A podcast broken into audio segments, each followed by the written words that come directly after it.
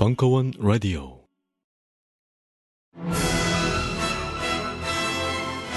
벙커원이 미쳤습니다. 그 열악한 무대에 모노 뮤지컬을 올리겠답니다. 그래놓고는 밥도 주고 감독 및 배우와도 수다 떨게 해주겠답니다. 감독과 배우는 바로 팟캐스트 걸신이라 불러다오의 두 진행자 강헌과 이종한. 전천후 공연 풀 패키지. 강헌 감독, 이종한 출연의 모노 뮤지컬. 공주는 참 못 이루고. 통합 서비스로 제공되는 총 13번의 공연. 신청은 벙커원 홈페이지.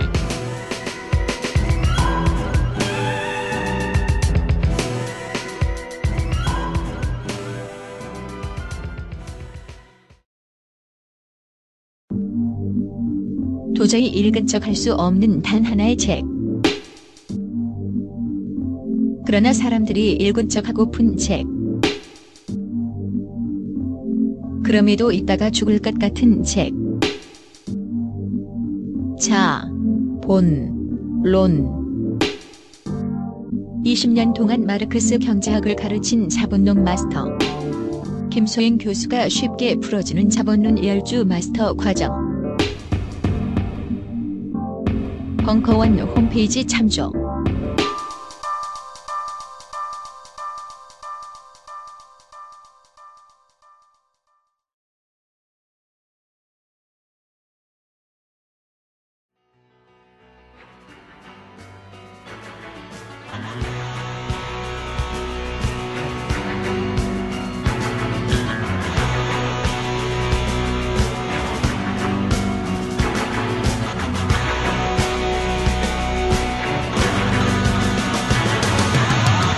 강헌의 전복과 반전의 순간 시즌2 1회 누가 우리를 주변이라 부르는가 1부 민족음악을 향한 멀고도 험한 길 러시아 5인조와 조선음악가 동맹 2013년 11월 1일 강연.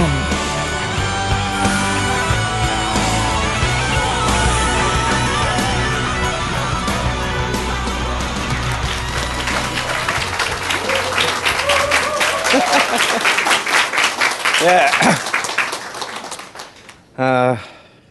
시즌2를 들으신 분 있으신가요?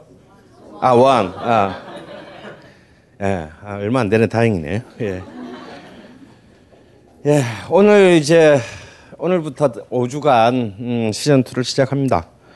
시즌1 때 제가 생각해도 너무 오버한 것 같아요. 강모 철학자에 비하면 굉장히 일찍 끔찍치는 법이지만 이게 본래 이게 뭐가 좀 안 되는 인간들이 말이 긴 법이거든요. 반성하고 있습니다. 그래서 오늘은 이번 시즌2는 꼭 해가 바뀌기 전에는 마치겠다. 아, 날이 바뀌기 전에는 마치겠다는 각오로. 네, 오늘 첫 번째 주제는요. 사실 제가 제 스스로 제일 자뻑이라 그러나 제가 하고도 막 내가 감동하는 막 그런, 제가 이제 그 강연 때 굉장히 그 많이 써먹었던 주제인데요. 아마 여러분 이미 시작하시기 전에 세 곡을 들으셨을 거예요, 그죠?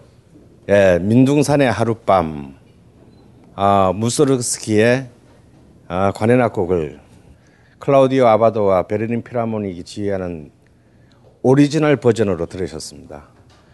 아마 클래식 팬이라면 이 곡을 다 아실 터인데, 이 곡은 1975년이 될 때까지는 전부 림스키 코르사코프, 그러니까 그 무소르스키의 후배인 림스키 코르사코프에 의한 오케스트라 편곡 버전으로만 연주할 수 있었어요. 이게 뭔 얘기냐면 무소르스키는 음악을 배워본 적이 없는 사람입니다.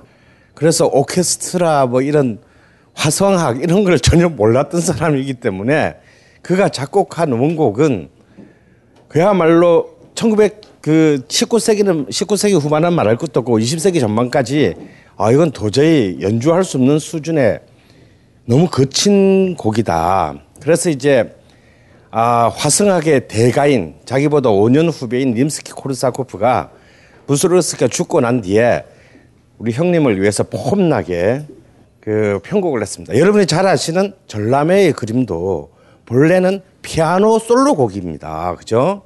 그것을 나중에 프랑스인인 모리스 라벨이 오케스트라로 편곡한 거를 우리가 계속 듣고 있는 거예요. 그러니까 전람회의 그림을 오케스트라로 듣는다라고 하는 것은 이미 무소르그스키의 원작하고는 사실상 상관이 없고 라벨의 오케스트레이션에 의한 것을 우리가 듣고 있는 거죠. 근데 사실 전람회의 그림, 저기 민둥산의 하룻밤도 뭐 국가가 국경을 이동하지는 않았지만 같은 후배가 오케스트라로 만든 걸 듣다가 이제 점점 한 100년쯤 시간이 지나면서 아니야 뭘 좀 거칠면 어때? 그냥 원곡으로 연주하는 게 오히려 이 곡의 본질이 아닐까라는 이른바 서구의 오케스트라 내부의 자성이 일면서 원곡으로 연주하기 시작했고 지금은 거의 이제 그 무소르스키의 원곡으로 연주하고 있습니다. 아 그리고 또 우리말로 된 노래 두 곡 들으셨나요? 그 두 곡 중에 한 곡은 좀 굉장히 귀에 익다. 손 들어보세요. 예, 최소한 42세 이상입니다.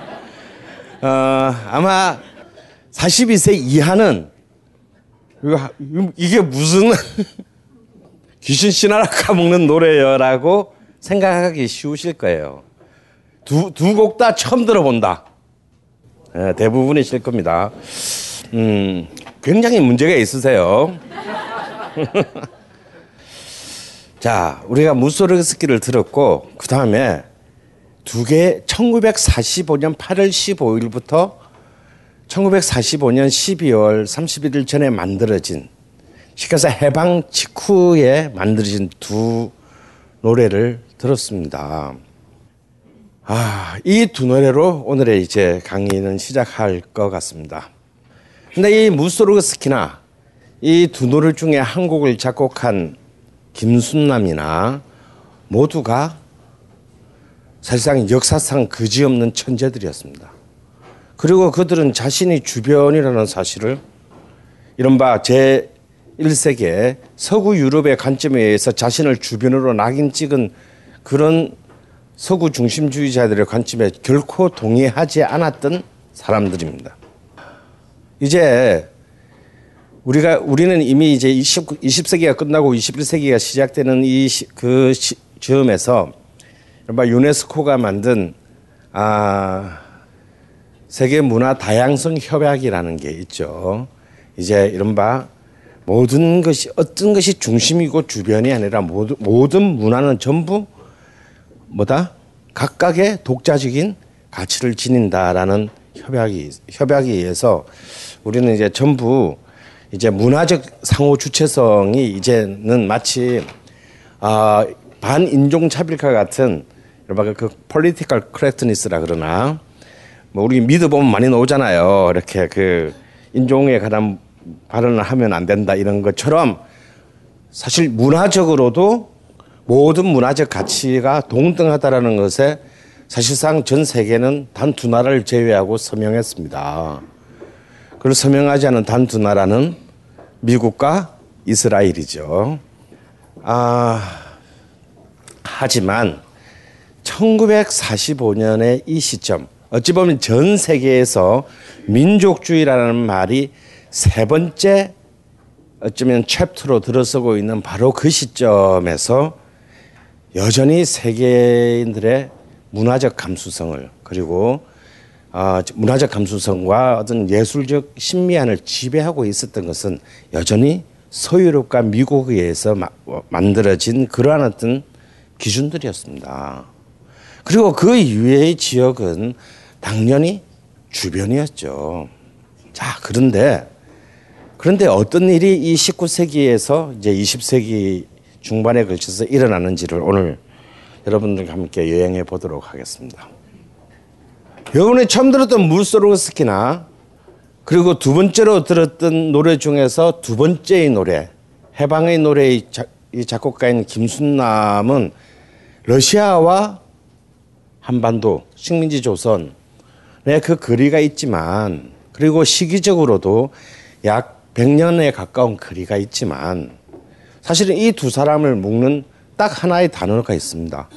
바로 민족음악이라는. 혹시 고등학교 때 내가 음악사에서 뭐 국민음악파 이렇게 배운 걸로 아는데 국민음악과 민족음악은 다른가요? 라고 질문하실 분이 없으시면 좋겠어요. 그럼 국민음악파라고 하는 것은 완벽한 오역입니다.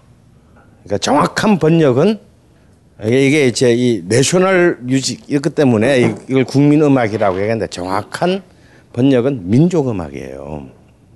바로 이 두 러시아와 한국의 작곡가를 묶는 키워드는 민족음악이다. 그럼 도대체 민족음악이란 게 뭘까? 그리고 이게 왜 중요한가? 그리고 그것이 왜 지금 21세기의 우리에게는 또 어떤 케이팝이 전 세계를 난리 블루스를 끌고 있는 이 와중에는 또 무슨 의미가 있나? 혹시 이 민족음이라는 개념은 뭐냐? 케케묵은 이미 관뚜껑에 못 박혀가지고 이미 하관당한 그런 개념이 아닌가? 그렇게 생각하실 수도 있어요. 근데 아마 제가 정확히 예언컨대 앞으로 3시간 반 뒤면 여러분들은 앞으로 어떤 음악을 들을 때건 이 단어가 머릿속에서 떠나지 않을 거라는데 제 전지상과 왼쪽 팔목을 열겠습니다. 자, 오늘의 주인공을 소개하겠습니다. 바로 러시아 5인조 그리고 조선음악가 동맹입니다. 러시아 5인조는 내가 뭐 음악은 몰라도 어디서 이래저래 뭐 들어봤다. 전 처음 들으세요? 이 깽단이 아니에요. 깽단이 아니고요. 이건 고등학교 음악 교과서에도 나오는데 너무 뭐 민족사관학교 이런 민족사관고등학교 이런 데 안 나오셨나 봐. 그런데 더 생소한 이름이 있으실 거예요. 왠지 조선음악가 동맹. 이게 어디 저 북한에 있었던 게 아니고요. 정확하게 바로 여러분이 지금 앉아있는 바로 이 서울시에 존재했던 음악가 단체의 이름입니다. 근데 물론 교과서에도 안 나오죠. 자, 이 두 주인공을 이제 러시아 5인조와 조선음악가 동맹의 얘기를 한번 시작하기 위해선 역시 바로 이 순간에서 시작해야 할 것 같습니다. 1945년 8월 10일 밤 12시에 워싱턴에서 무슨 일이 일어났을까? 이 날이 어쩌면 이 순간부터 지금 이 순간까지의 우리 한반도의 역사의 운명을 결정지은 순간이라고 할 수 있어요. 바로 이 순간에 딘 러스크라는 육군 대령과 그의 동료인 또 한 명의 대령이 급히 상관의 부름을 받고 옆방에서 한 번도 가본 적이 없는 동네의 지도를 펴놓고 금을 끄고 있었습니다. 미국은 굉장히 당황했어요. 이미 이날로부터 4일 전에 히로시마에 원폭을 투하했습니다. 일본의 패배는 결정적이었습니다. 그런데 문제는 일본이 항복을 안 하고 있다는 사실이에요. 그래서 이날 아침에 미국 태평양 사령부는 일본 육군 사령부에게 긴급한 항복 경고를 했습니다. 왜 항복 경고를 할 수밖에 없었냐? 이미 게임은 이겼는데 바로 소련군이 이미 만주 전술로 남하해서 관동군을 무차별 박살시키면서 남하하고 있었기 때문입니다.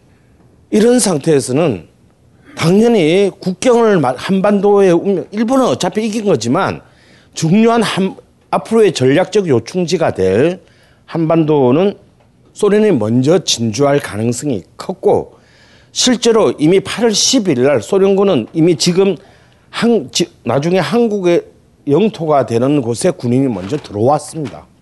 그렇기 때문에 이미 미국이 한국에 대해서 별로 관심이 없었다는 수많은 오해들이 있는데 절대 그렇지 않습니다. 미국은 이미 그전부터 카이로 회담, 테헤란 회담, 얄타 회담에 이르기까지 굉장히 한반도에 대한 면밀한 조사를 했고 여기에 어떤 정치, 경제, 사회적 수준, 다음에 한반도를 살고 있는 사람들의 교육적 수준, 다음에 사상적 수준, 사상의 어떤 패턴, 이런 모든 것들을 굉장히 첨예하게 조사를 했어요.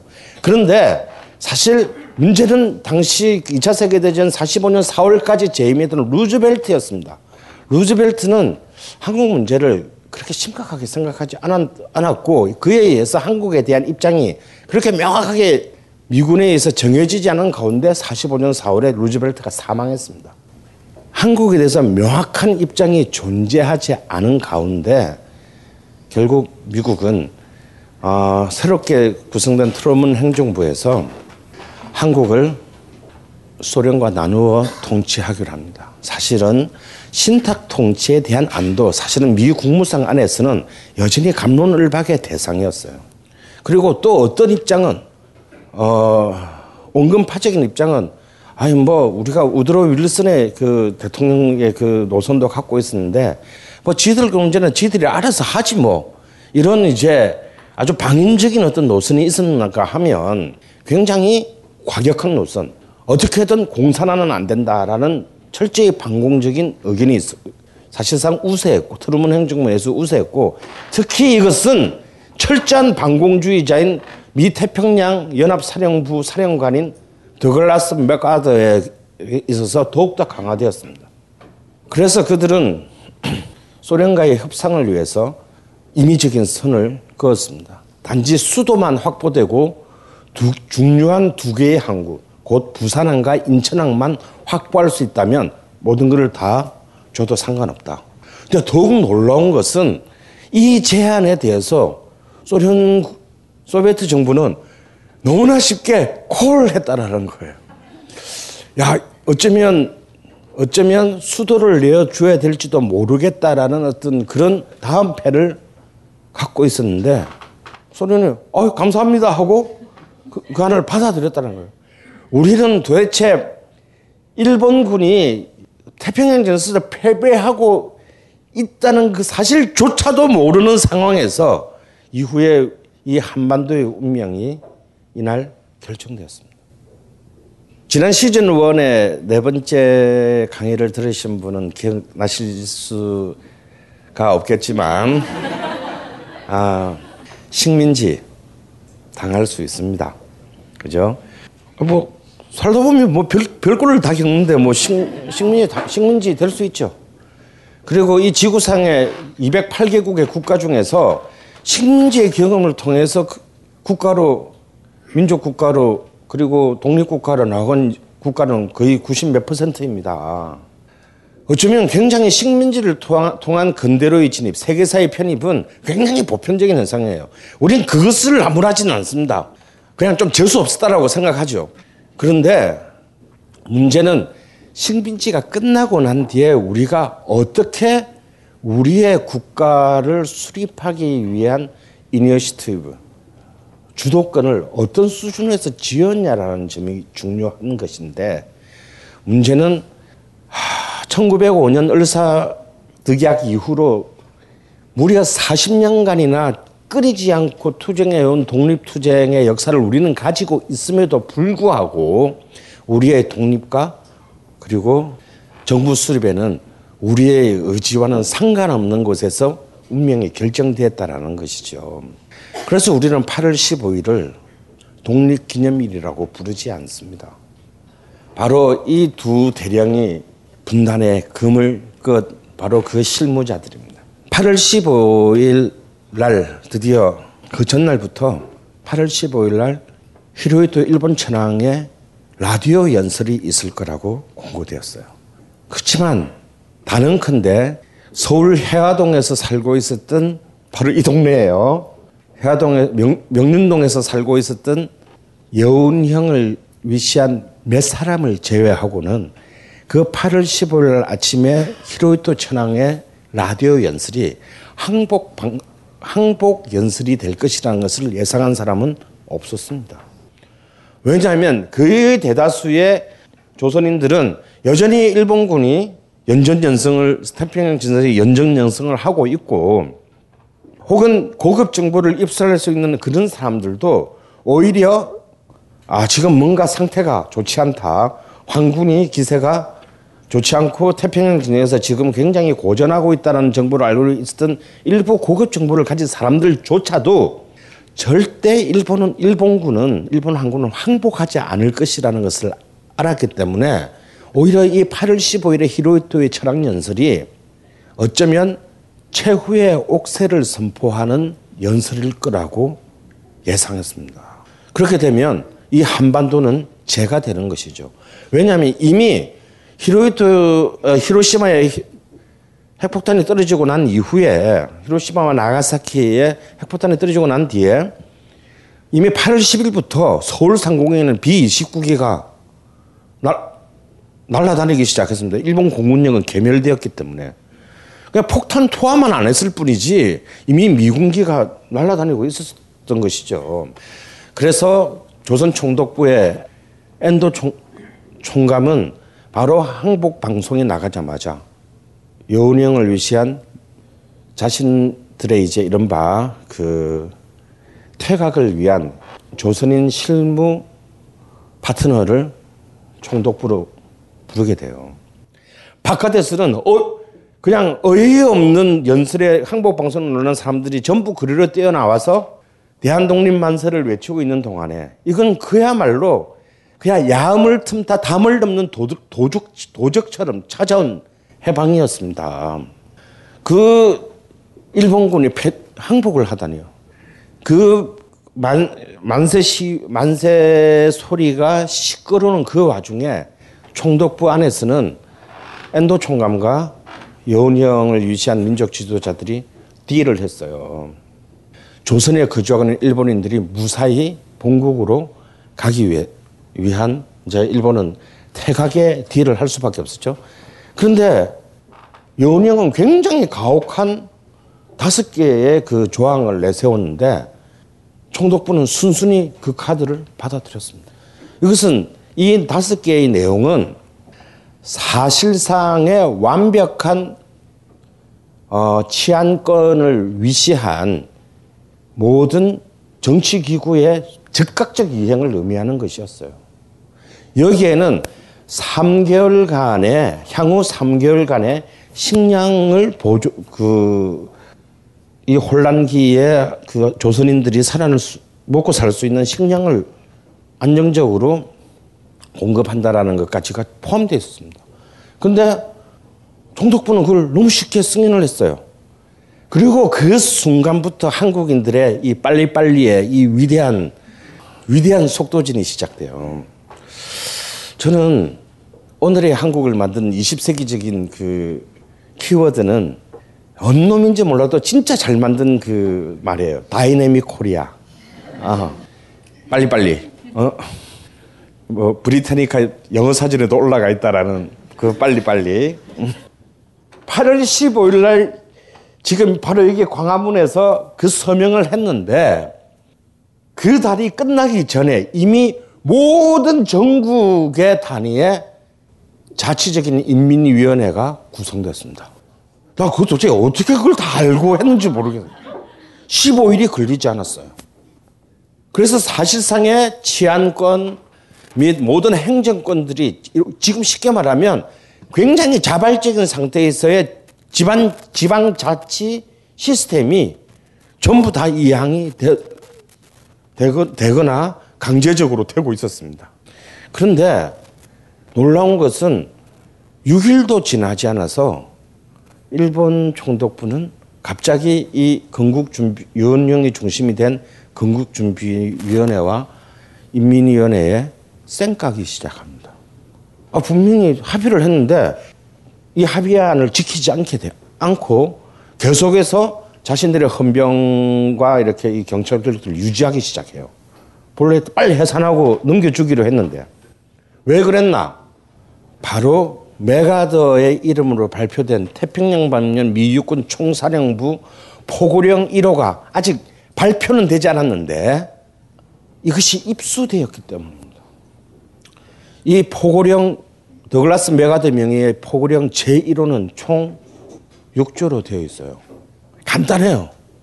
근데 그 내용은 그 이후에 한국과 미국의 모든 관계를 결정짓는 내용이 안에 들어있습니다.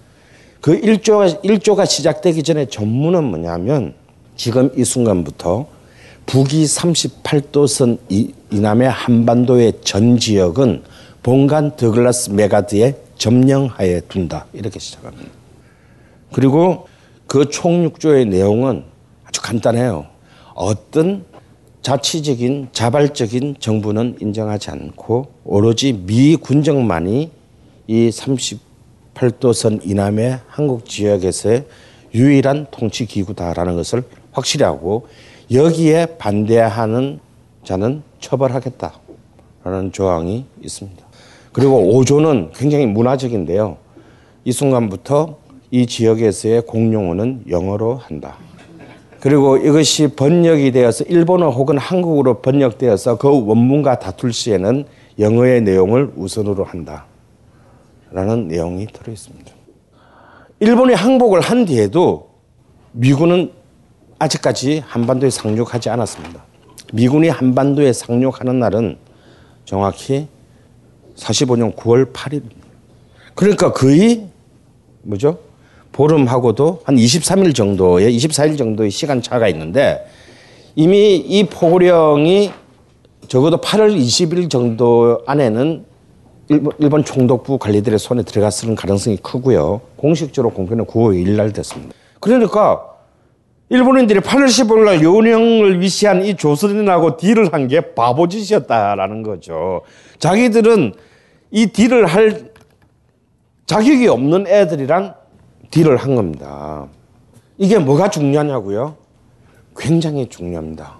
첫 번째, 그 당시에 일본인들은 말할 것도 없고 이 땅에 사는 좌우익을 막론하는 뭐 좌익이 뭐 있었겠냐마는 하여튼 이 땅에 사는 대부분의 사람들은 미군과 소련군을 우리의 독립을 결정지어준 해방군이라는 인식을 갖고 있었습니다. 그래서 이 9월 8일 인천 앞바다에서 인천항에서는 진짜 말도 안 되는 코미디 같은 사건이 일어났는데요. 저는 이 장면을 꼭 영화로 찍고 싶어요. 처음으로 태평양 만면 미 육군 총사령부에서 가장 한국에 가까웠던 군단이 제24군단이었습니다. 제24군단 14단의 선발대가 처음으로 구축함 5대로 들어서 21대의 함선에 실려서 인천항으로 오열 종대로 들어왔어요.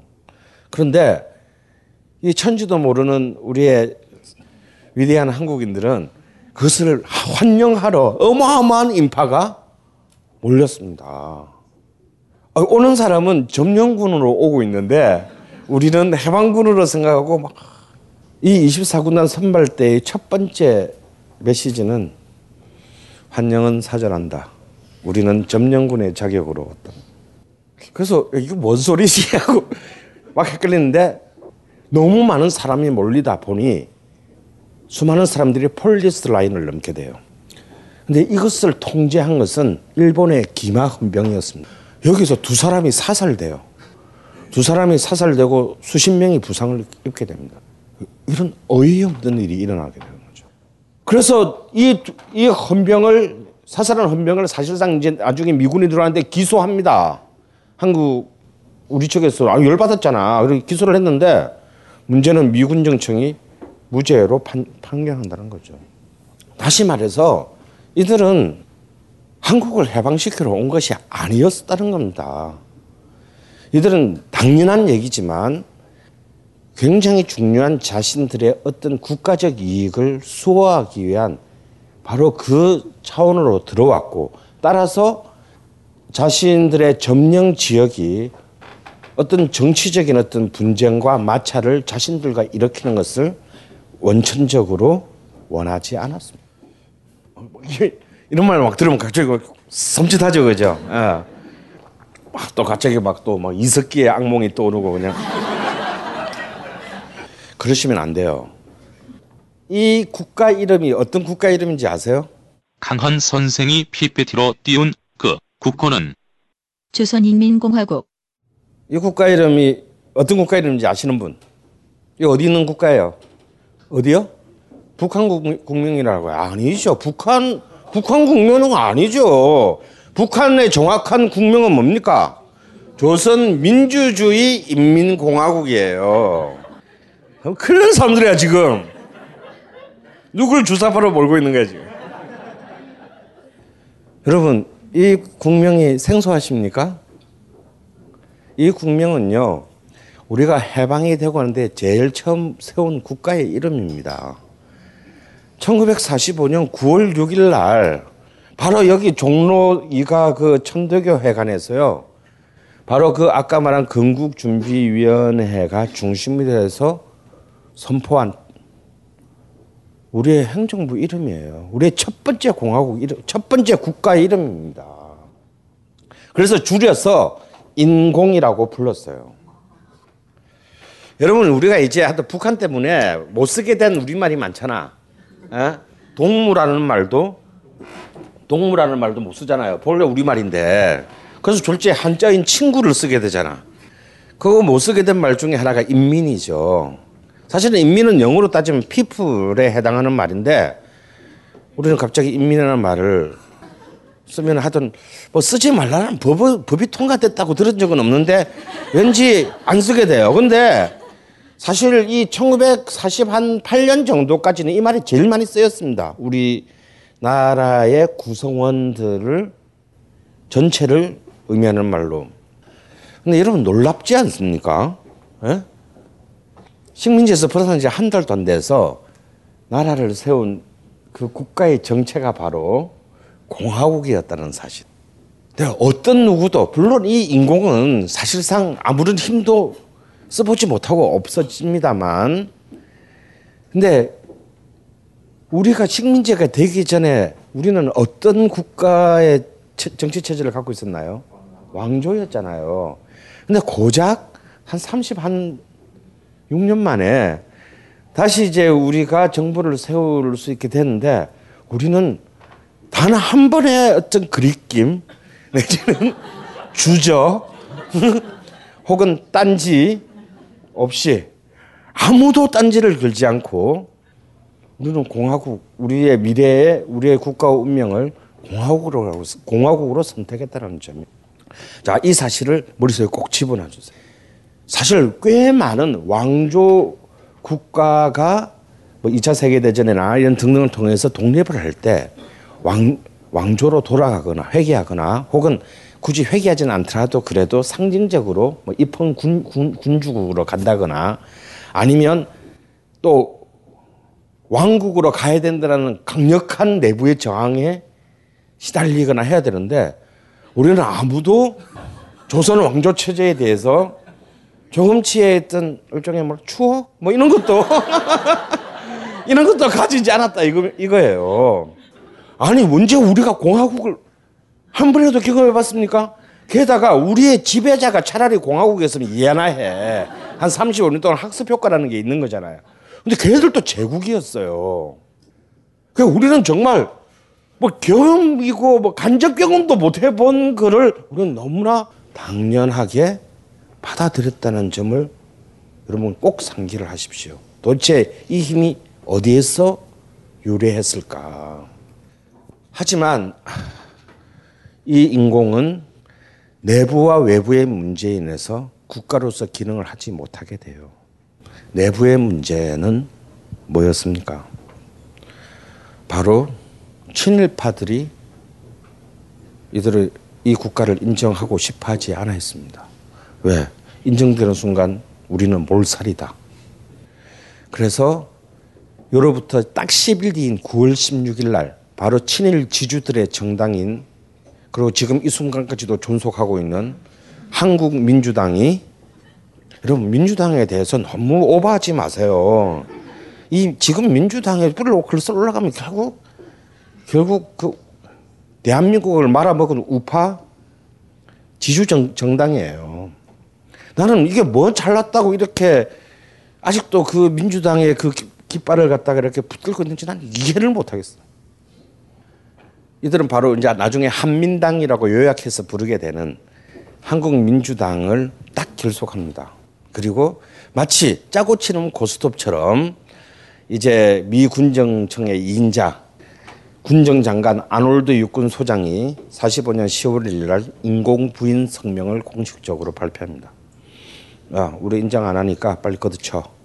결국 조선인민공화국은 사실상 모든 지방 단위에서의 인민위원회의 조직을 거의 다 접수하고 실질적으로 독자적으로 주체적으로 굴러가고 있었음에도 불구하고 중앙정부의 틀을, 다시 말해서 독립정부의 틀을 갖추지 못해요. 자, 여러분, 우리뿐이 아니에요. 만약에 지금 당장 여러분들, 우리가 지금 어떤 나라에 예속되어 있다가 지금 독립을 했다면, 했다고 칩시다. 지금 45년 8월 한 20일 날이라고 칩시다.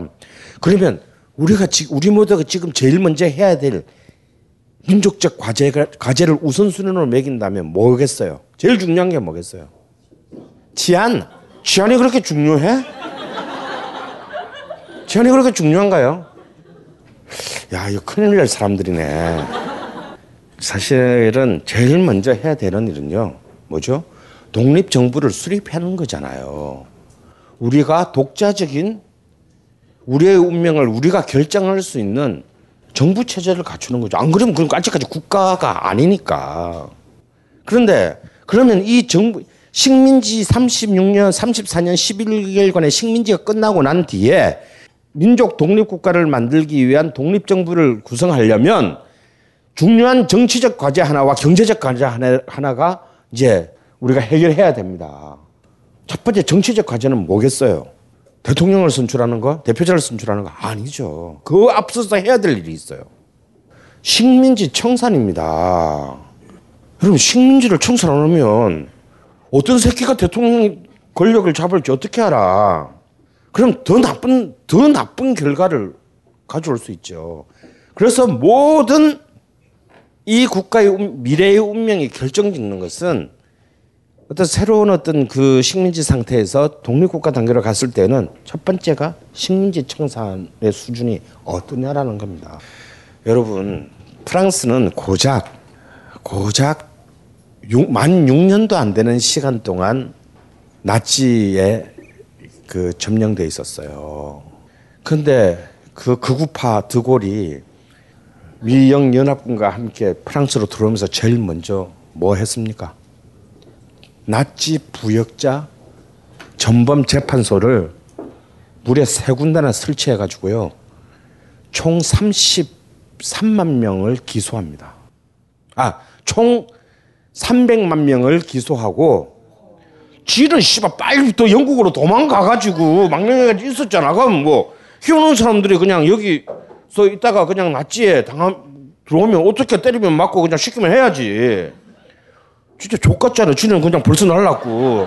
아, 씨발, 국방 차관이라는 새끼가 싸우지도 않고 도망가 놓고. 진짜 나쁜 새끼. 나 진짜 인정 못하겠어, 그런 놈들은. 그래 놓고 뭐 자유의 소리 라디오 방송이나 하고, 영국에서. 근데 사실 우리가 이제 뭐 BC 계례정권 하는데, 사실 이 BC 같은 경우는 1차 세계대전의 전쟁 영웅의 패탱정부, BC 계례정권의 그 수반인 패탱 장군은 1차 세계대전에 프랑스의 영웅이었어요. 전쟁 영웅이었습니다. 그런데 그 모든 현실론, 패전한 가운데 프랑스의 인민을 최대한이라도 지키겠다라는 비시 정부의 최소한의 현실론은 받아들이지 않고 전원 상용시켜요. 하물며 독일군에게 몸을 판 창녀들까지 기소합니다. 얘들은 뭔 죄가 있냐? 근데 적군의 사기를 고양시켰다라는 유로 유죄를 선고합니다.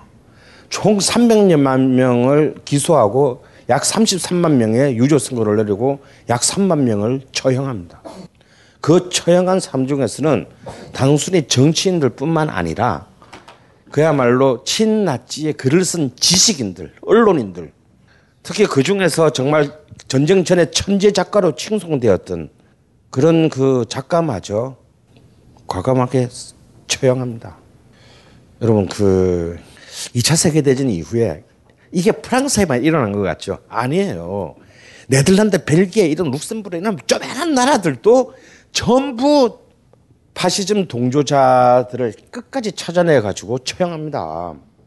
여러분 그 이후에 45년 이후에 프랑스 서유럽에서 왜 이른바 서유럽 특유의 그 반파시즘, 그러니까 표현의 자유는 인정하되 절대 쟤들이 예를 들어서 이렇게 그 르펜 같은 국민전선이 극우적인 정당이 막 한때 정권을 잡을 위협했을 때 놀랍게도 사회당이 어떡합니까? 어? 지들의 앙숙인 보수당과 연합을 해서 정권을 보수당 한다는 거죠. 왜? 저 새끼들이 정당 활동하는 것까지는 금지할 수는 없지만 저런 놈들이 권력을 잡으면 안 되기 때문이다라는 그런 처절한 반파시즘의 교훈이에요. 어디서 생긴 줄 아세요? 이게 그냥 짤짤이에서 생긴 게 아니고 걔들이 무슨 뭐 저기 인문학적 수준이 높아서 생긴 것도 아니고 피해 보복 속에서 생긴 겁니다. 어떤 경우에도 국가와 민족을 배신한 파시즘 행위들은 절대 영원히 용서받지 못한다라는 것을 그때 온몸으로 교육받았기 때문입니다. 두 번째 중요한 과제가 있죠. 이건 진짜 경제의 문제, 먹고 사는 것과 관련된 문제입니다. 당시 우리나라는 45년 8월 시점에서 75%의 인구가 어디에 종사하고 있었습니까?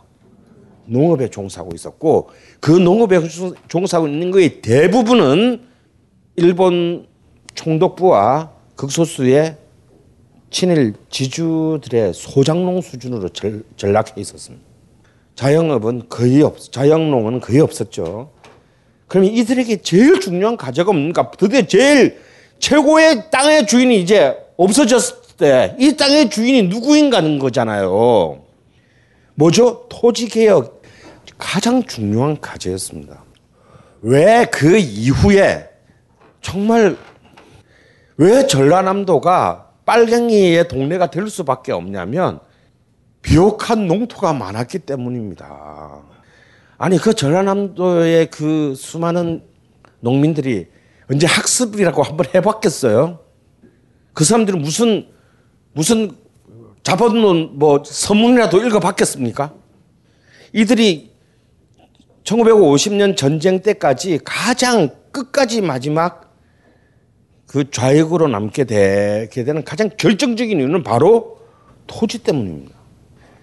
그러나 불행하게도 이 미군정 치하의 우리의 해방 공간은 이 정치 두 개의 가장 중요한 정치적 과제, 다시 말해서 식민지의 청산과 토지 개혁을 이루어내지 못합니다. 이것이 38선 이남에 나중에 대한민국이라고 불리게 되는 우리 조국의 첫 번째 비극입니다.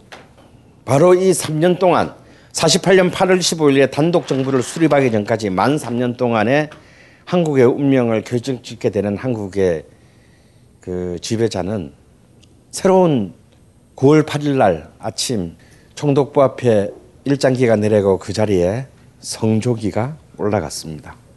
그 성조기와 함께 3년 동안 우리의 조국을 지배하게 되는 사람의 이름은 존 리드 하지 미 24군단 육군 중장이었습니다. 문제는 이 하지는 오하이오주 농사 짓는 사람 집안 출신이고요.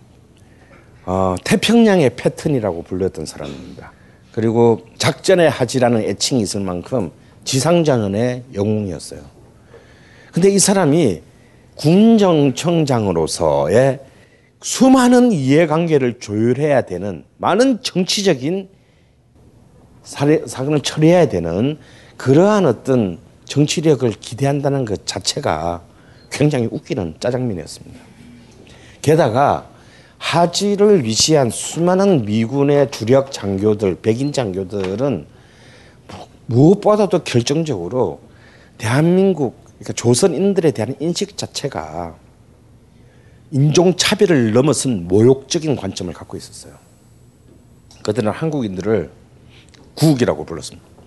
이거는 아주 이렇게 니거만큼이나 모욕적인 어떤 그런, 그러니까 찐득찐득하고 아씨 더러워 죽겠네 이런 뜻을 가진 그 굉장히 모욕적인 어떤 발언을 했어요.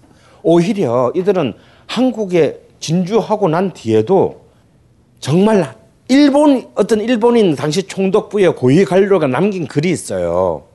자기들은 이미 졌고 이제 조국으로 쫓겨가야 되는데 이 하지를 비롯한 이 미육군 장교들은 일본인들한테는 너무 나이스하게 대해주고 버려입에 한국인들이 있는데 한국인들을 완전히 막 진짜 정말 개족같이 여겼다는 거야.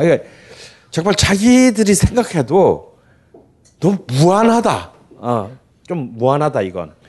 이런 정도로 어떤 조선인들에 대해서 굉장히 적대적인 어떤 그런 부정적인 인식을 갖고 출발했다라는 거예요. 게다가 하지는 철저히 반공주의적인 자기의 오야진 맥아더의 그 맥락 안에서 철저히 반공주의적인 장군이었어요.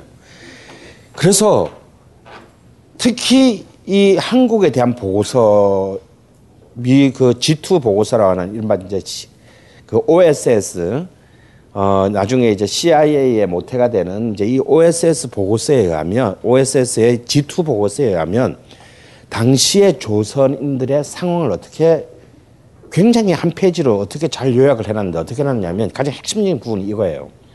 이들은 비록 왕조에서 이웃나라는 일본에 먹혔지만 굉장히 민주주의적인 열망을 갖고 있고 혁명적인 열망이 강하다. 강한 민족이다. 그래서 만약에 미군이 이 땅을 손을 떼는 순간 한반도는 전부 공산화 될 것이다. 라는 그 최초의 보고서를 작성합니다. 근데 내가 볼 때 굉장히 정확하게 작성을 한 것 같아요. 그래서 하지는 사실상 나중에 이제 하지와 뭐 결국 나라에 권력자게 되는 이승만이 뭐 야합했다 말았다 하는데 사실은 개인적으로 하지는 이승만을 존나 싫어했습니다. 완전 막 저 씨발 저 사람도 아니야 막. 그런데 언제나 결론은 이승만의 손을 들어줄 수밖에 없었어요. 왜? 뭐 때문에? 절대 자기가 있는 한 여기의 권력이 좌익에게 넘어가서는 안 되기 때문에. 이 하지가요, 48년에 이제 드디어 총선거를 할 때 이승만이 나와서 바로 대통령 되는 분위기인데 정말 이승만이 대통령 되는 건 너무 싫었던 거야. 그래가지고 미국에서 대타를 한 명 불러옵니다. 필립 제이슨이라고. 누구냐면요, 만민공동회의 주창자인 서재필. 이미 철저히 미국화가 되고 온건한 입장을 가지고 나이스한 서재필을 불러와서 경쟁을 시켜서 서재필을 사실은 초대 대통령으로 만들 생각까지 해요, 하지가. 근데 서재필은 오자 와서 대통령 선거도 하기 전에 아베 걸려서 다시 도로 돌아가서 죽는 바람에 끝장이 났는데, 또 서재필은 오자마자 또 헛발질을 해요. 너무 오래 자신의 고국을 떠나 있었던 나머지 굉장히 한국인을 비하하는 발언을 함으로써 우리는 또 좌우익을 막론하고 우리 스스로를 욕하는 놈은 절대로 받아들이지 않아. 그런 정도로 싫어했지만 하지 중장은 그럼에도 불구하고 공산주의는 안 돼. 라는 어떤 그 입장을 자신이 최후까지 고수하게 돼요. 인공을 무력화시키기 시작한 45년 바로 그해 10월 달에 드디어 남한과 북한은 그 이후로 남쪽에서는 12년, 북쪽에서는 지금 이 순간까지 권력을 장악하게 되는 두 명의 남북 간의 지도자가 10월 17일까지는요, 아직까지 한반도에 들어오지 않았어요. 이들은 그때까지 쫙 한 명은 만주에서 한 명은 미국에서 짱 보고 있다가 이제 이미 입장의 정리가 끝난 뒤에 처음으로 10월 달에 각각 평양과 솔로 날라옵니다. 이승만은 그때까지만 해도 이승만의 굉장히 그 더티한 플레이를 몰랐던 하지는 이승만을 폼나게 여기에 속이었고, 그런 철저히 그 바로 미국인들이 좋아하는 그 구미에 맞는 철저히 반공적인 그의 기억할 만한 첫 번째 연설을 할 때 옆에 하지는 흐뭇한 표정을 지으면서 박수를 치고 있었고, 그 며칠 뒤인 7월 17일에는 드디어 김일성이 평양에서 33살의 나이로 화려하게 평양 인민대회에서 대중연설을 하면서 이제 지도자의 길로 가기 시작합니다. 결국 이제 분단은 이미 어찌 보면 바로 이 45년 10월에 바로 그 시점에서 어느 누구도 원하지 않았을 수도 있지만 이미 사실상 확정되었습니다. 문제는 초기에 인민위원회의 조직을 그대로 접수한 이른바 갑산파 김일성의 조직과는 달리 38선 이남의 남한에서는 바로 그 인공과 인민위원회가 부인되면서 이제 사실상 이 땅의 인민들과 미군 정청과 그 미군 정청과 야합한 한국민주당이 이제 피비린내 나는 이제 격돌과 정쟁을 시작해야 된다는 점이죠. 이렇게 해서 45년 8월 달부터 48년 8월 그리고 한국 전쟁이라는 50년 8월까지 정말 이 땅에서는 단 하루도 긴장을 풀 수 없는 일촉즉발의 피비린내 나는 역사를 기술하게 됩니다. 여기에서 미군정이 선택한 것은요, 철저하게 자신들에게 로열티를 가진, 아까 누가 치안이라고 얘기했나요? 바로 그 치안 유지력, 일제의 특고, 일제의 헌병에 의한 경찰력을 무색해하는 최고의 경찰력을 여러분 알고 계십니까? 일본 식민지 시대 때 일본 경찰에 가담했던 친일 경찰의 85%가 바로 그대로 이 남한의 경찰에. 그래서 이들은 어쩌면 그 식민지 시절 때보다 더 가혹한 경찰 국가를 수립하는데 만들게 돼요. 이때 미국은요, 일본의 경찰은 해산했습니다. 정말 중요한 지들을 그렇게 미군을 수백만 명을 갖다가 그 죽음으로 몰고 간 자신의 제1점령지인 일본의 경찰은 정작 해산하면서 그 일본의 식민지였던 조선은 자신들만의 자발적으로 경찰력을 조직해요. 이것이 사실은 그 당시에 국제적으로 굉장히 많은 문제가 돼요. 왜냐하면 미군정청이 이른바 대리 행정체계가 독자적으로 경찰과 국방경비대라는 이름의 사실상의 군대 조직을 조직할 권리가 국제적으로 받아들이기 쉽지 않았을 때였습니다. 그럼 뭐야? 니들 그냥 저 나라 먹는 거니? 그렇잖아. 아니, 니들이, 얘들이 아직까지 독립할 그걸 갖추기 전에 잠정적으로 한다고 해놓고 왜 니들이 경찰과 군대를 조직하냐고. 그런 사실상 이 나라를 꿀꺽 하겠다는 얘기잖아. 독립이 아닌 독립국가를 만들지 않겠다는 얘기잖아요. 근데 그런 국제사회 여론을 완전 개무시하고 막강한 자체 내에 이른바 민족 내 분열과 갈등을 가장 극도로 강화시킬 여지를 앞으로 발휘하게 될, 그것도 모든 대다수의 그 당시의 이 땅의 구성원들이 증오하기 이를 데 없는 구식민지 시대 때의 경찰력을 그대로 유충전시켜서 만들어내게 돼요. 사실 이때 미국이 한반도에서 수행했던 이 경찰 장난은요, 이게 미국의 그 향후에 20세기 후반에 전 세계를 지배하는 모델이 됩니다. 이 모델은 나중에 이란에서 그대로 일어나게 되고, 베트남에서 그대로 요 모델을 그대로 적용시키고, 니카라과에서, 쿠바에서, 전부 이 45년에서 48년 사이에 시험했던 이른바 친미 경찰 체계를 전 세계에 반미 성향이 강한 국가를 와해시키고 파괴시키는데 쓰게 돼요. 그 첫 번째 모델로 자랑스럽게 대한민국 경찰이 만들어지게 돼요. 특히 이 3년 동안 가장 총애를 입었고 가장 강력한 경찰 총수로서의, 수도 경찰청장으로서의 막강한 권한을 누린 장택상의 존재는 진짜 정말 굉장히 한마디로 테리블 했습니다.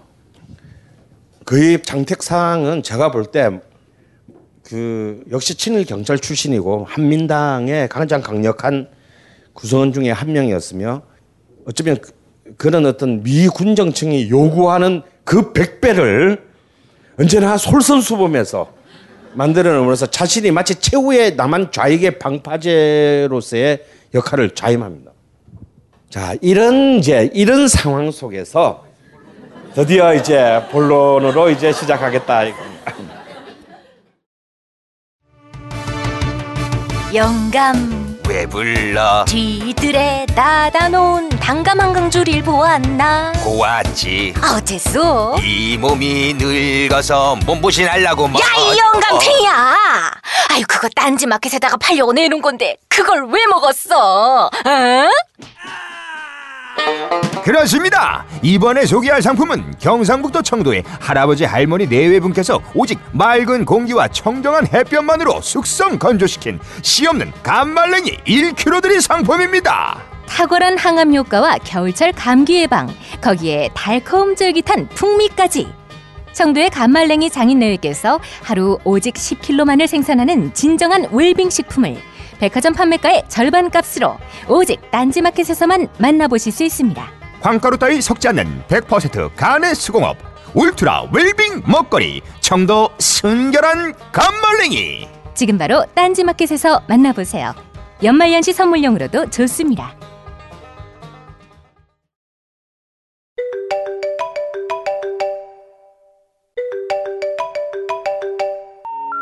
어제 꿈에 윗니빨이 빠지는 꿈을 꿔서 부모님 건강이 걱정돼요. 어제 꿈에 대통령이 나타나서 악수를 하더니 저보고 댓글을 좀 달아달라고 하더라고요. 엄청 큰 돼지를 개가 잡아먹는 꿈은 돼지 꿈인가요? 개 꿈인가요? 혹시 요즘 불길한 꿈을 꾸셨나요? 아니면 자꾸 같은 꿈이 보이시나요? 불안해하지 마세요. 꿈을 꾼다는 건 내 마음속에 또 다른 내가 말을 거는 거니까요. 꿈이라고 무시하지 마세요.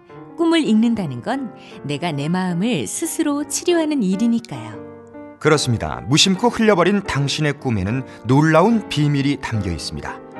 나무의 철학 출판사의 어젯밤 꿈이 당신에게 말하는 것. 이제 역술가의 꿈 해몽이 아닌 정신건강 멘토 김현철 원장과 함께 꿈의 암호를 풀어보세요. 당신이 숨기고 싶었던 당신을 발견할 수 있습니다. 어젯밤 꿈이 당신에게 말하는 것. 나무의 철학 출판사. 자, 여러분, 우리가 진짜 빠르다 그랬죠? 정말 빠릅니다. 해방, 그것도 야, 저 이제 곧 일본이 이제 항복할 거야 뭐 이래서 미리 몰래 준비할 수는 있는 거잖아.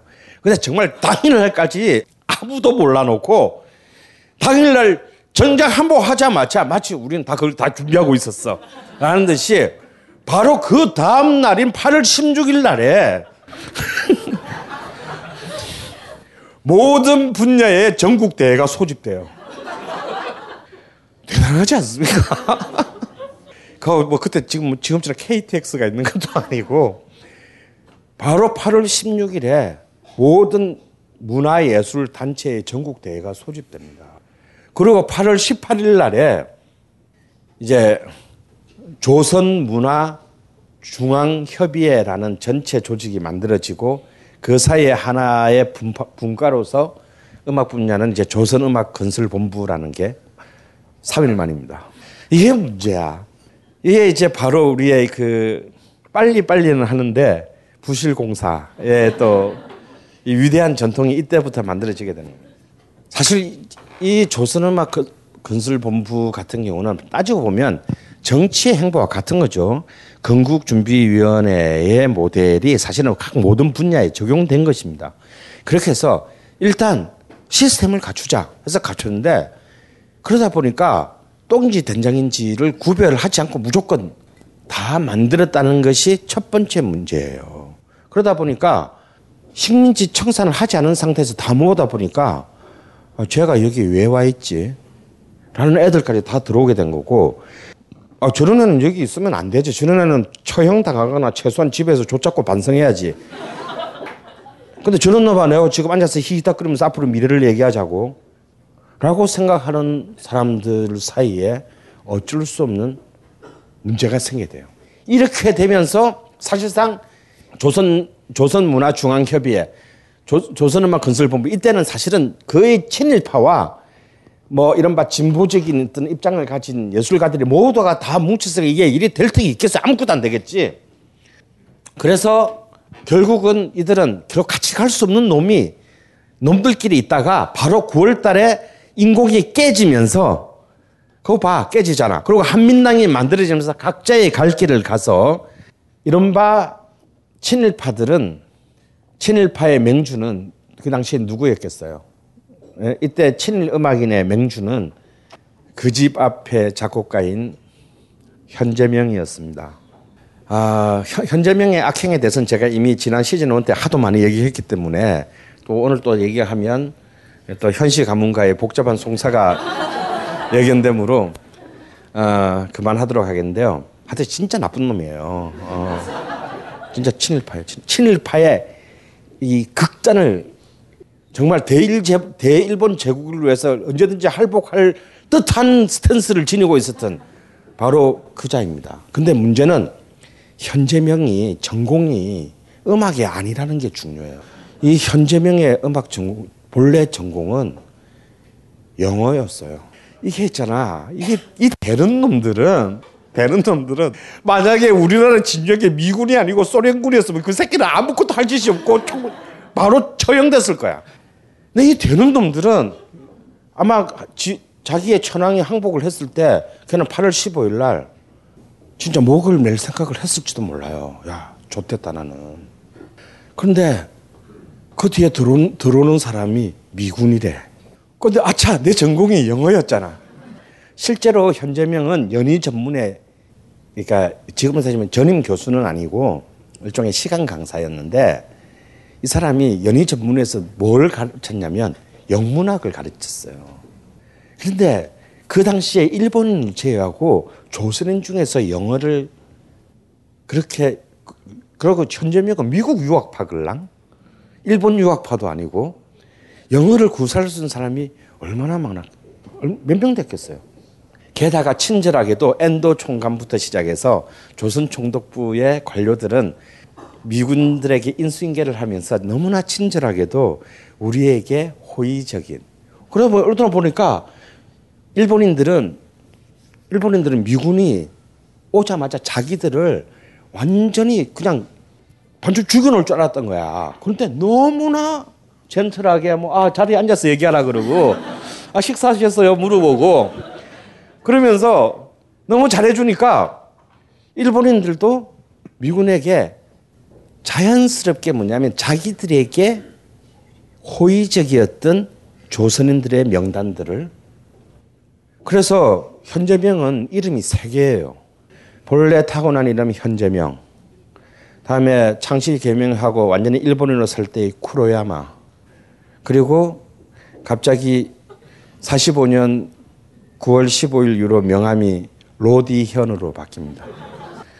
그렇게 해서 현재명은 거의 죽음 직전에 몰려갔다가 기사회생에 전기를 마련하고 9월 15일 날 한민당이 발족할 때 유일한 문화인으로 발기위원으로 들어가요. 그리고 고려교양학협회를 만들어서 이른바 비친일파, 민족음악파들과 거리를 두게 됩니다. 그리고 진보적인 젊은 예술가들. 자, 이때 현재명은 1902년생이에요. 그러니까 이때 그래봤자 43살밖에 안 됐어. 43살밖에 안 됐는데 이때 40대와 30대, 20대 사이에 한국 음악인들의 약간 세대적인 간극들이 존재합니다. 그러니까 1세대는 홍남파 현재명, 이 40대인데 홍남파는 이때 이미 없어요. 왜냐하면 폐결핵으로 이미 41년에 사망했기 때문에 사실상 이른바 그 서양 음악 진영을 이끌던 주역은 현재명과 그 40대들이었어요. 그런데 여기에서 역시 한 세대 뒤인 1917년 이후 출생자들, 약 20대 후반에서 30대 초반의 가장 진보적인 음악가들은 당연히 전부 다, 왜냐하면 이들은 연배로 보더라도 이렇게 친일을 할 기회가 존재하지 않죠. 왜냐하면 30년대 말에 40년대 초에 다 일본 유학 가고 공부하고 있는 학생들이었는데 뭔 재주로 친일을 해. 그러니까 사실 이들이 무슨 굉장히 의식이 굉장히 뛰어나서 친일을 안 했다기보다는 나이 때문에 친일을 할 기회를 붙잡지 못한 것일 수도 있다라는 걸 여러분 아셔야 돼요. 그러니까 그래도 이들이 무슨 확고한 무슨 뭐 어떤 노선이나 철학을 갖고 있는 것은 아니었습니다. 하지만 이들한테는 적어도 그런 건 있었죠. 저 개새끼는 안 된다. 여러분도 그런 거 있지 않습니까? 뭐 민주당이나 새누리나 다 똑같지만 박양은 안 된다. 뭐 이런 거. 어? 그냥 똑같은 거예요. 뭐 무슨 생각이 있어서가 아니라 그냥 그런 애들이 좀 오바를 해가지고 젊은 애들이 와 나옵니다. 또 얘들도. 얘들도 나와서 좀 이 오바를 할 때 이 젊은 애들이 꼭 오바를 하면 좀 심하게 가. 그래서 이름도 심하게 붙여요. 조선프롤레타리아음악동맹 이런 걸 갖다가 해서 프롤레타리아음악동맹이라는 걸 만들어요. 근데 여기서 그래도 나름 열심히 굉장히 합니다. 그래서 이제 완전히 해방장 한 달도 안 돼가지고 영웅 본색도 아니고 둘 다 본색을 정확히 드러낸 거지. 한쪽은 고려 교양학 쫙 물리고 왜 여기 가면 좌합은 있잖아 최소한. 이 사람들은 여전히 현재명은 여전히 그때 아직까지 서울, 국립서울대학이 나오기 전이에요. 경성음악학교라는 일제시대부터 있어한 학교를 손에 쥐고 있었고 그리고 오케스트라를 한국 최초의 오케스트라라는 그걸 쥐고 있었기 때문에 연주자들이나 이런 사람들은 여기 와서 어떻게든 빌붙어야 했단 말이에요. 근데 이 젊은 애들은 가진 건 아무것도 없어. 그래서 이들은 굉장히 자신의 몸으로 때우는 일들만을 하게 돼요. 그렇게 하면서 이들은 현실 속에서 자신들의 음악가로서의 의식과 예술적인 감수성들을 이 혁명적인 현실 속에서 이름은 그렇게 붙여놓고 시작했지만 실제로 그렇게 되어가요. 굉장히 상징적인 이 두 집단의 상징적인 사건이 그 이승만과 김일성이 각각 데뷔하는 1945년 10월 달에 일어나요. 이 우파 나중에 이제 사실 이걸 좌파 우파라고 부른다. 난 진짜 정말 부르기 싫어. 이걸 우파라고 한다면 그건 우익에 대한 모독이야.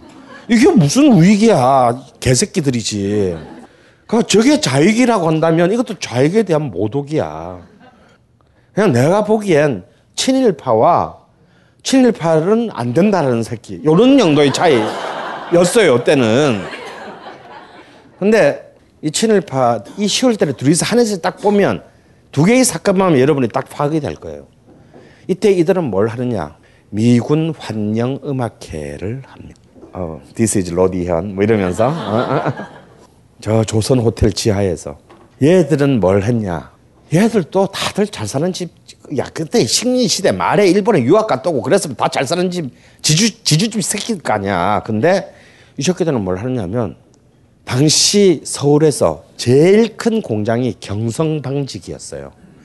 그 경성방직이 파업했는데 바로 경성방직에 가서 파업 노동자들을 위한 연주회를 합니다. 그러니까 얘들도 왠지 얘들의 앞으로의 운명이 굉장히 불길하게 느껴지시죠? 이게 같은 45년 10월 달에 그 두 달 전까지는 똑같은 놈들이었던 사람이 보여준 스탠스였어요. 그리고 이제 드디어 45년 12월이 되면 그로부터 두 달이 또 지나면 야 프롤레타리아 음악동맹은 너무 오바했다 해서 결국 이제 새롭게 이제 발족하게 되는 것이 이제 조선음악가 동맹이고 이 이름으로 이제 48년까지 정확히는 50년까지 가게 됩니다. 그러면 이 조선음악가 동맹은 도대체 어떤 놈들이 있었나. 그리고 아까 요쪽 놈들 이 고려 경항편은 그 이듬해인 46년 3월에 대한연주가협회라는 것으로 이제 자기들도 이렇게 이제 저긴 동맹이야 우리는 협회야 그래가지고 이렇게 이제 그걸 하나 만들게 되는데 여기서 굉장히 재밌는 사람이 한 명 있어요. 뭔가 이렇게 되면 이제 딱 붙이기 좋잖아. 좌익 우익. 사실은 얘들은 좌익도 아니고 쟤들은 우익도 아니지만 하여튼 좌익 우익인데 좌익과 우익이 있으면 또 누가 있어야 돼? 중도파가 있어야 되잖아. 이게 또 중도파가 있어요.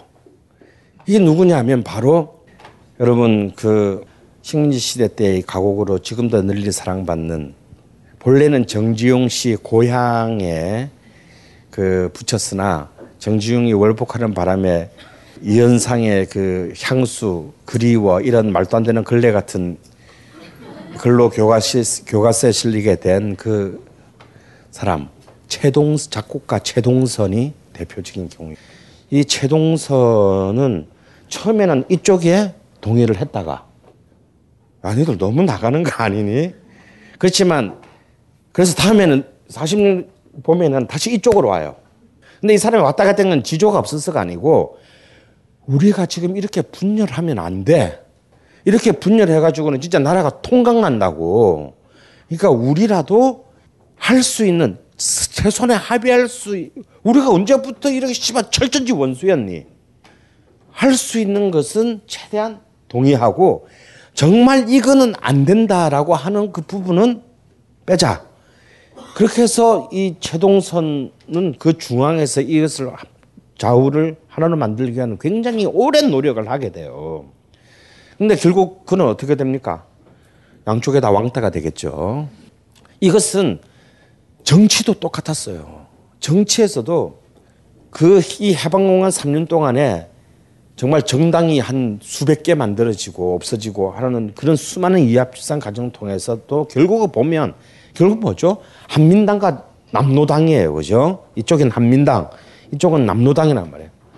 근데 이 가운데 있었던 사람들이 있었다 이거예요. 그게 뭐냐면 근로인민당, 여운형이 이끄는 근로인민당이에요. 저는 개인적으로 해방공간에서 정당을 하나 선택하라고 했다면 저는 이 당을 선택할 거예요. 왜냐하면 여운형은 끝까지 이 나라가 이렇게 가다는 분단이 된다. 그렇게 되는 순간 우리 민족이 식민지 시대 때보다 더 힘든 역사를 가게 될 것이다. 그래서 어떻게든 좌우 합작을 통해서 남북 간의 분단을 없애야 된다라고 끝까지 생각한 사람이었어요. 근데 그런 사람이 음악계에도 당연히 존재했다라는 겁니다. 그것이 이제 이렇게 아까 이거 잘못 썼어요. 조선방직이 아니고 경성방직입니다. 그래서 이 당시에 우리 음악계의 지형도를 한번 잠깐 살펴보면요. 이렇게 4개의 진영으로 나눠져 있다고 봐야 돼요. 서양 음악 진영, 민족 음악 진영, 전통 음악 진영, 대중 음악 진영. 쉽게 말해서 이쪽은 자, 첫 번째와 두 번째는 다 유학 갔다 온 애들이야. 똑같이 다 서양 음악을 배워왔는데 하나는 서양 음악 진영. 여전히 서양 음악 빠들. 우리는 베토벤, 슈베르트, 모차르트 좋아해요. 그 사람들을 계승하고 쫓아다님으로써 세계인이 될 거예요. 라고 한 사람들이. 이게 바로 홍남파 현재명에서 만들어진 바로 그 세력들이다. 그러니까 지금 현재 한국의 음악대학을 지배하고 있는 바로 그 세력들. 근데 두 번째 세력은 뭐냐면 민족음악 진영. 나도 유학 갔다 왔어, 씨발놈들아. 근데 나는 그대들과 생각이 다르다라는 사람. 근데 현재명 홍남 이 민족음악 진영의 태도는 홍남파하고 현재명하고 같은 시대에 태어났던 같은 시대에 같은 또래의 사람이 있었어요. 안기영이라는 사람. 나중에 구체적으로 얘기할 거예요. 그렇지만 이 안기영을 제외하면은 대부분은 아까 말한 이른바 제2세대들이에요. 젊은 애들, 20대 중반에서 30대 초반의 젊은 소장파 작곡가. 그리고 당연히 식민시대부터 정말 힘들게 명맥을 이어왔던 우리 전통음악 진영이 있어요. 그리고 여전히 해방공간에도 꿋꿋한 그 굳센 생명력을 자랑하는 대중음악 진영이 있어요.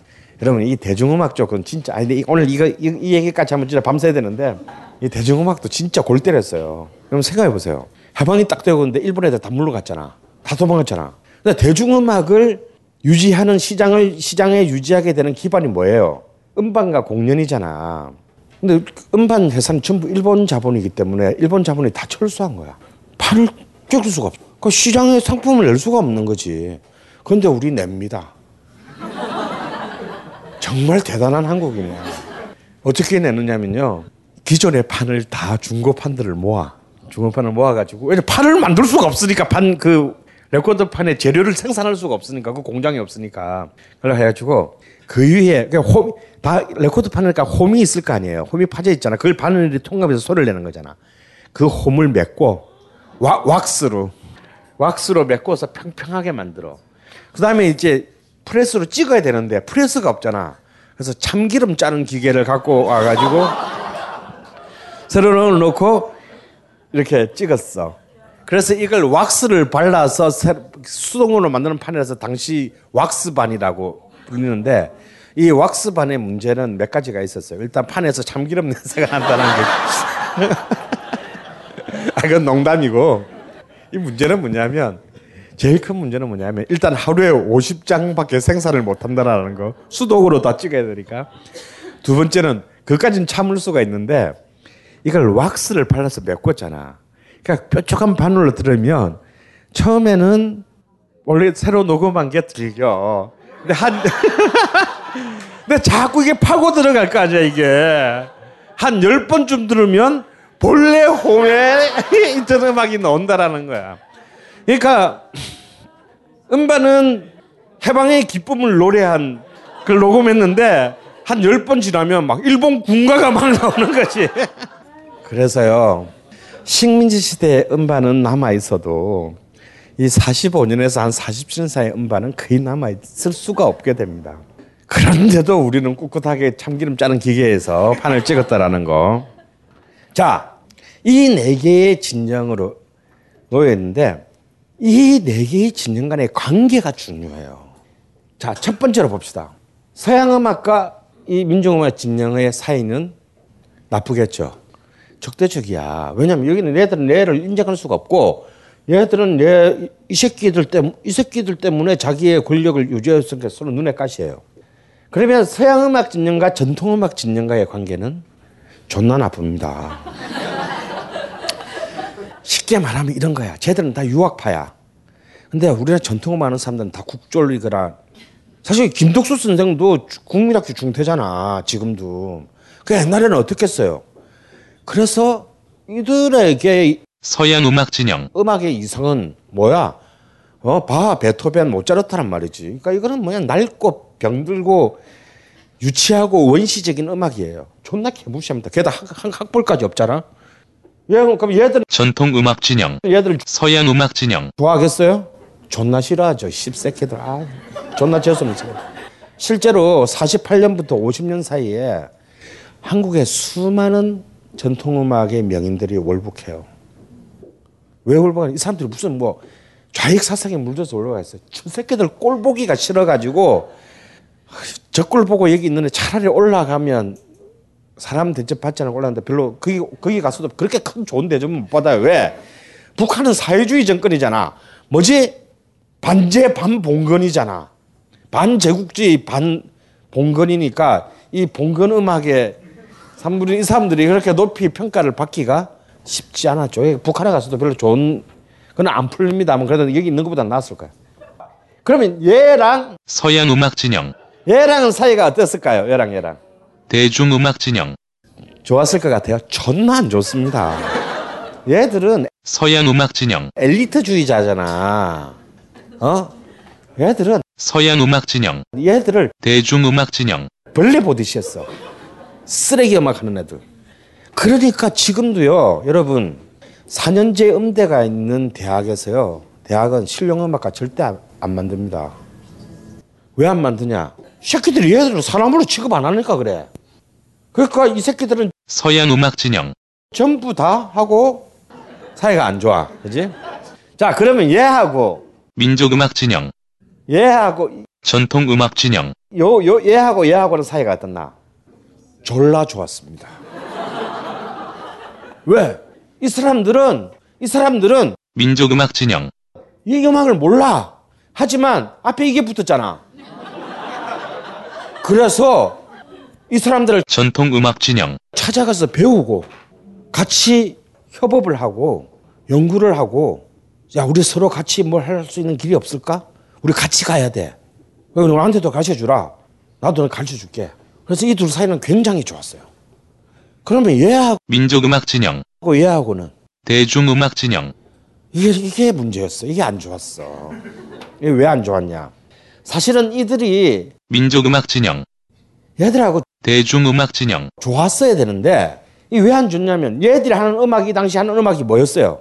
대중음악 진영 트로트 앵카였잖아. 그러니까 이거는 식민지 청산의 대상인 거야. 그래서 얘들을 대중음악 진영 하고 손을 닦았습니다. 그리고 은근히 근데 얘들이 민족음악 진영 문제는 얘들이 존나 인기가 있었거든. 잘생긴 애들도 많았고. 그래서 얘들하고 사실상 대중음악 진영 살짝 라이벌의식도 있었어. 사실 얘 대중음악 진영들은 얘들하고 민족음악 진영 좀 같이 가고 싶은 마음이 있었어요. 그런데 얘들이 거부해. 이것이 이제 민족음악 진영이 나중에 고립되는 가장 큰 이유가 됩니다. 그럼 마지막으로 얘하고 전통음악 진영, 얘는 대중음악 진영 안 좋습니다. 왜 안 좋냐? 얘들 입장에서는 전통음악 진영 식민시대 때부터 자기들 걸 빼앗아간 놈들이야. 얘가 대중음악 진영. 그리고 얘 입장에서는 대중음악 진영. 얘가 전통음악 진영. 관심이 없어. 아예. 그러니까 여기서 딱 보면 그건 뭐야? 다 사이가 안 좋은 거고 딱 하나. 얘하고 얘 민족음악 진영. 얘만 전통음악 진영. 사이고 나머지는 다 서로 사이가 안 좋은 거야. 그죠? 그러니까 이미 여기 45년의 이 상황에서 한국의 음악계가 사실 이렇게 적대적인 분리가 이미 이루어지게 됐다라는 것을 우리는 볼 수 있고, 그 중에서의 어쩌면 굉장히 미약하지만 역사적인 가능성을 바로 처음으로 이쪽 애들과 민족음악 진영, 이쪽 애들이 전통음악 진영 서로가 동지적인 시선을 가지고 바라보았다는 것, 자신의 음악적 출발점과 어떤 계급적 위치와 이런 등등의 상이함에도 불구하고 했다는 것이 이제 이 시기에 45년 이후에 새로운 이 격변기에서 한국 음악이 어떤 새로운 가능성을 가지게 될 것인가를 이제 보게 되는 그런 시점입니다. 자, 5분만 휴식하겠습니다. 오빠, 너무 추워요. 지금도 이렇게 추운데 올겨울 사상 최악의 한파가 올 거래요. 어떡해요, 오빠? 그래, 정말 춥구나. 그럼 있잖아, 우리 저기 멀리 보이는 희망찬 미래를 향해서 같이 뛸까? 땀날 때까지. 그렇습니다. 추울 때 가장 좋은 건 땀이 나도록 뛰는 겁니다. 하지만 늘 뛸 수는 없겠죠? 그럴 때 필요한 건 바로 딴지표 후끈 예보. 정말 좋은 제품이라 딴지가 공식 인증했습니다. 미국 FDA가 인증한 친환경 소재, 발열 관련 국내외 원천 특허 기술로 만든 북방구 최고의 보온 명품 딴지표 후끈 예보. 난방비를 절약하고 싶다면 딴지표 후끈 예보. 지구를 지키고 싶다면 딴지표 후끈 네버. 딴지를 사랑한다면 딴지표 후끈 네버. 지금 바로 딴지마켓에서 확인하세요.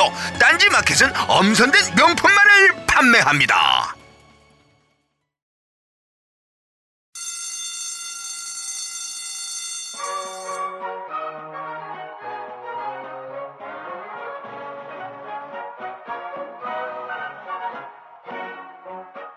오늘도 힘차게 매일매일 활기찬 당신의 아침을 책임질 손안의 킹스베리.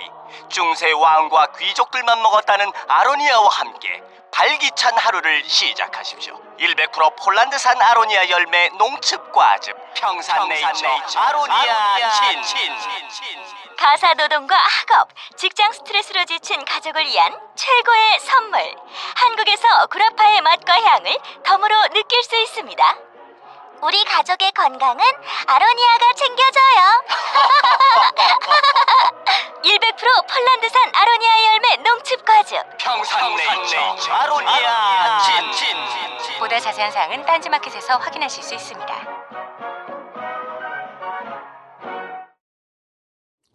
이제 여러분들께 아까 잠깐 소개했던 안기영이라는 작곡가 얘기부터 시작하겠습니다.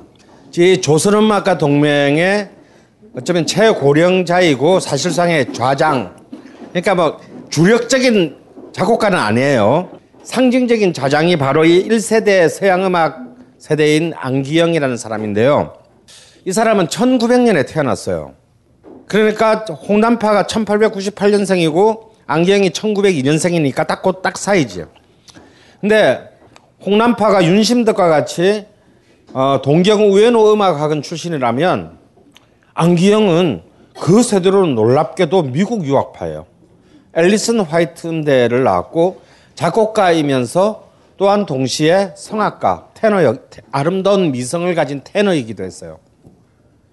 그런데 이 사람도 처음에 서양음악에 꽂혀서 유학을 갔을 거 아니에요. 나 참 재밌죠? 똑같은 물이라도 독사가 그 물을 먹으면 독이 되고 소가 그 물을 먹으면 우유가 되는 거예요.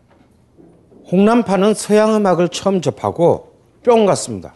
그래서 이건 정말 우리 거를 다 부정하고 버리고 우리는 저 음악의 세계로 가야 한다라고 생각을 했어요. 쉽게 말해서 홍남파는 베토벤과 모차르트와 슈베르트를 보고 온 것이죠. 그런데 안기영은 뭐 보니까 좋네. 그런데 역시 우린 우리 걸 해야 돼. 이 미세한 차이가 홍남파와 안기영의 똑같은 서양음악 유학파의 이후의 운명을 가르게 돼요. 안기영은 28년에 귀국해서 지금의 이화여대인 이화여전 음악학 교수가 됩니다.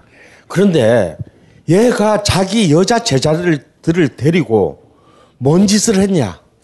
큰 사고를 2개 쳐요. 하나는 그중에 한 학생이랑 불륜의 관계에 빠져요. 그리고 그보다 더 중요한 사고는 뭐냐면 이 서양음악가의 제자들을 데리고 시골을 돌아다니면서 민요들을 채집해가지고 그것을 서양음악 악보화하는 작업을 하게 됩니다. 누가 그랬던 것처럼? 60년 전에 러시아 5인조가 그랬던 것처럼.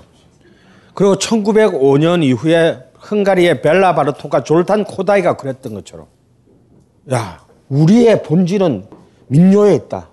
이 민요를 통해서 우리가 새로운 서양음악을 창조해야 돼.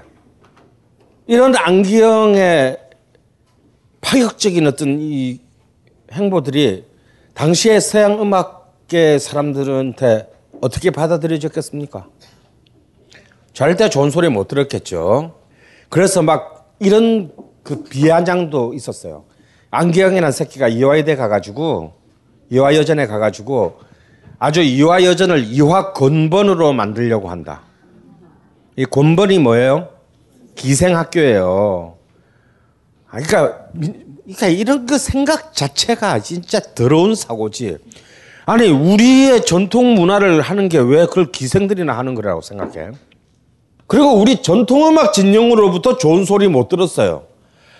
씹새끼 미국까지 갔다 와가지고 왜 우리 그 못 먹고 사는 우리 밥그릇까지 손대고 지랄이야. 우리 밥상에 숟가락 올리고 지랄이야. 막 이런. 그런데도 안기영은 꿋꿋이 그 작업을 합니다. 그런 그 작업을 했을 뿐만 아니라 실제로도 왕성한 그런 자신의 철학에 입각한 창작 음악들을 무수하게 발표하게 돼요. 그는 한국의 밀리 발라케프였고 한국의 벨라 바르톡이었습니다. 어쩌면 한국 민족 음악 1세대라고 할 수 있는 안기영의 이 작업은요 굉장히 놀라운 것이었는데 그 사람이 만든 이 새로운 창작 작업이 지 학과 안에서나 이렇게 막 딸딸이 치고 끝난 거라면 진짜 아무것도 안 했을 텐데요. 문제는 뭐냐면 이 사람이 새롭게 만든 곡들이 어마어마한 대중적인 피드백이 됐다라는 거예요. 지금 물론 이 사람도 나중에 월북을 했기 때문에 남한의 역사에서는 삭제됩니다만 이 사람이 1929년도에 발표한 이 노래는요 아마도 식민지 시대에 만들어진 모든 장르를 떠나서 대중음악 무슨 장르를 떠나서 식민지 시대에 만들어진 곡 중에서 최고의 히트곡이 돼요. 그 히트곡은 바로 1929년에 만든 그리운 강남이라는 노래예요. 근데 여러분들이 이 노래를 몰라. 근데 여러분들의 할머니 혹은 증조 할머니 중에 이 노래를 모르시는 분이 있으면 그분은 만주에서 오랫동안 독립운동을 하셨거나 아니면 상해 임시정부에서 일을 하셨거나 둘 중에 하나실 거예요. 적어도 이 땅에 살았던 사람 중에서는 이 노래를 모르는 사람은 없었어요. 그러니까 어느 정도였냐면 이 노래를 부르면서 이렇게 뭐 줄넘기하고 뭐 이런 거 그러면서 다 차렸는데, 충청남도 광청 출신인 그 우리 가수 중에 장사익이라는 가수 있잖아요. 이분도 어릴 때부터 자기 어머니가 이 노래 부르는 거를 들으면서 자라서 이 사람은 이 노래가 민족인 줄 한 거야. 그래서 이 사람이 가수로 성공을 거둔 지 4집에 이 노래를 실어요. 실는데 제목을 몰라. 왜냐면 엄마가 부르는 것만 흥얼거리면서 어릴 때부터 따라 부르고. 그래서 그냥 아리랑이라고, 그냥 아리랑 중에 하나인가 보다라고 생각하고 아리랑이라고 적고 작사 작곡자 미상 그래가지고 이렇게 음반을 내서 제가 그분한테 전화를 걸어서 이거 민요 아니다, 이거 작곡가 있어요 라고 가르쳐 준 노래가 바로 이 노래 그리운 강남이라는 노래인데요.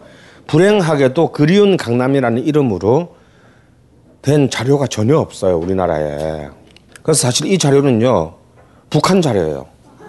제가 지금 그 우리 편집하시는 분한테 노래만 편집하라는 이유가 뭐냐면, 이거 유튜브에 있으니까 뭐 국가보안법에는 안 걸리겠지.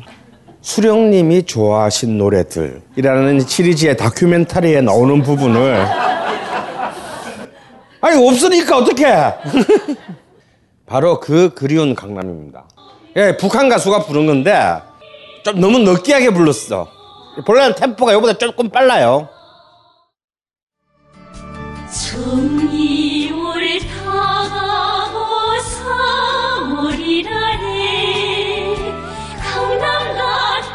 집이가 돌아오면은 이 땅에도 또다시 봄이 온다네. 아리랑 아리랑 아라리요 아리랑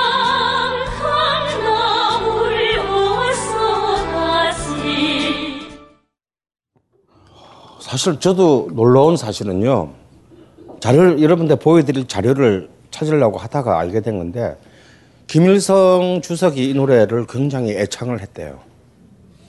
그러니까 만주에서 그 저기 말 타고 독립운동 할 때부터. 그래서 그때 같이 독립운동을 했던 나이 많은 할아버지가 이 일종의 증언자로 나왔는데, 그래서 만주에서 막 힘들게 막 도망다니면서 할 때 이른바 동지들끼리 회식을 한 거야. 그래서 돌아가면서 다 노래를 하나씩 부르는데, 마지막으로 수령님도 한국을 부르셔야죠 할 때 이 사람이 마지못해 일어나서 부른 노래가 이 노래였다라는 거야. 그러니까 이 노래가 한반도를 넘어서 만주까지 알려졌다라는 뜻이겠죠. 사실 이 그리운 강남을 악곡적으로 분석을 해보면, 여러분 딱 들으니까 어떻습니까? 그냥 민요구나라는 생각이 들죠. 사실 실제로 이 곡은 굉장히 창의적인 곡이에요. 그것은 이 사람이 민요 수집 활동을 짤짤이로 하지 않았다라는 것을 굉장히 증명하고 있습니다. 이 사람은 홍남파와 현재명과 똑같은 서양음악파, 그것도 미국 유학파예요. 미국 가서 한국 민요를 공부했을 리는 없잖아. 서양을 공부해왔지만 이 민요 작업을 통해서 우리나라의 전통적인 평조음계를 그대로 이 서양음악의 온음계로 옮겨서 만든 곡이에요. 그러니까 사실상 형태는 서양음악이야. 화성도 다 서양음악의 화성을 썼는데 그 음계적 특성을 통해서 4분의 3박자의 서양음악의 틀 안에서 가장 한국적인 토착 정서가 묻어나는 선율 라인을 만들어내는 데 성공했어요.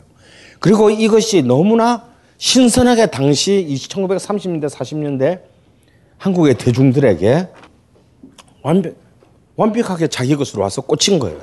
그러니까 뽕짝과도 다르고 트로트와도 다르고, 그렇다고 바다 냄새 확 나는 서양음악의 가곡이나 찬송가하고도 다른, 뭔가 새롭게 만들어졌지만 결코 위화감을 가질 수 없는 노래로 받아들일 겁니다. 이 사람의 작업은 굉장히 점점 30년대로 접어들면서 확산합니다. 여러분, 한국 최초의 뮤지컬 작품을 누가 쓴 줄 아세요? 바로 안기영이 1936년에 씁니다. 안기영은 단순히 그 어떤 노래를 넘어서서 우리만의 독자적인 가극을 만들어야 되겠다 라고 생각해요. 그래서 1936년에 굉장히 진보적인 문인이었던 서항석, 설루식 같은 그런 사람들과 같이 라미라 가극단이라는 것을 만들어요. 이 라미라가 뭐냐면 무슨 뜻이 있는 게 아니라 라미라 음계예요. 그러니까 우리의 계면조적인 음계를 딱 그 가극단 이름으로 해서 그의 첫 작품은 견우직녀였습니다. 그러니까 견우직녀라는 작품을 처음으로 만들어내요. 그래서 그런 그 여기에다 토착적인 가극이라는 뜻에서 향토 가극이라는 이름을 붙여요. 이것이 한국, 정확히 말하면 한국 뮤지컬의 첫 출발점이에요. 근데 이 견우직녀는 그렇게 크게 성공을 하지는 못합니다.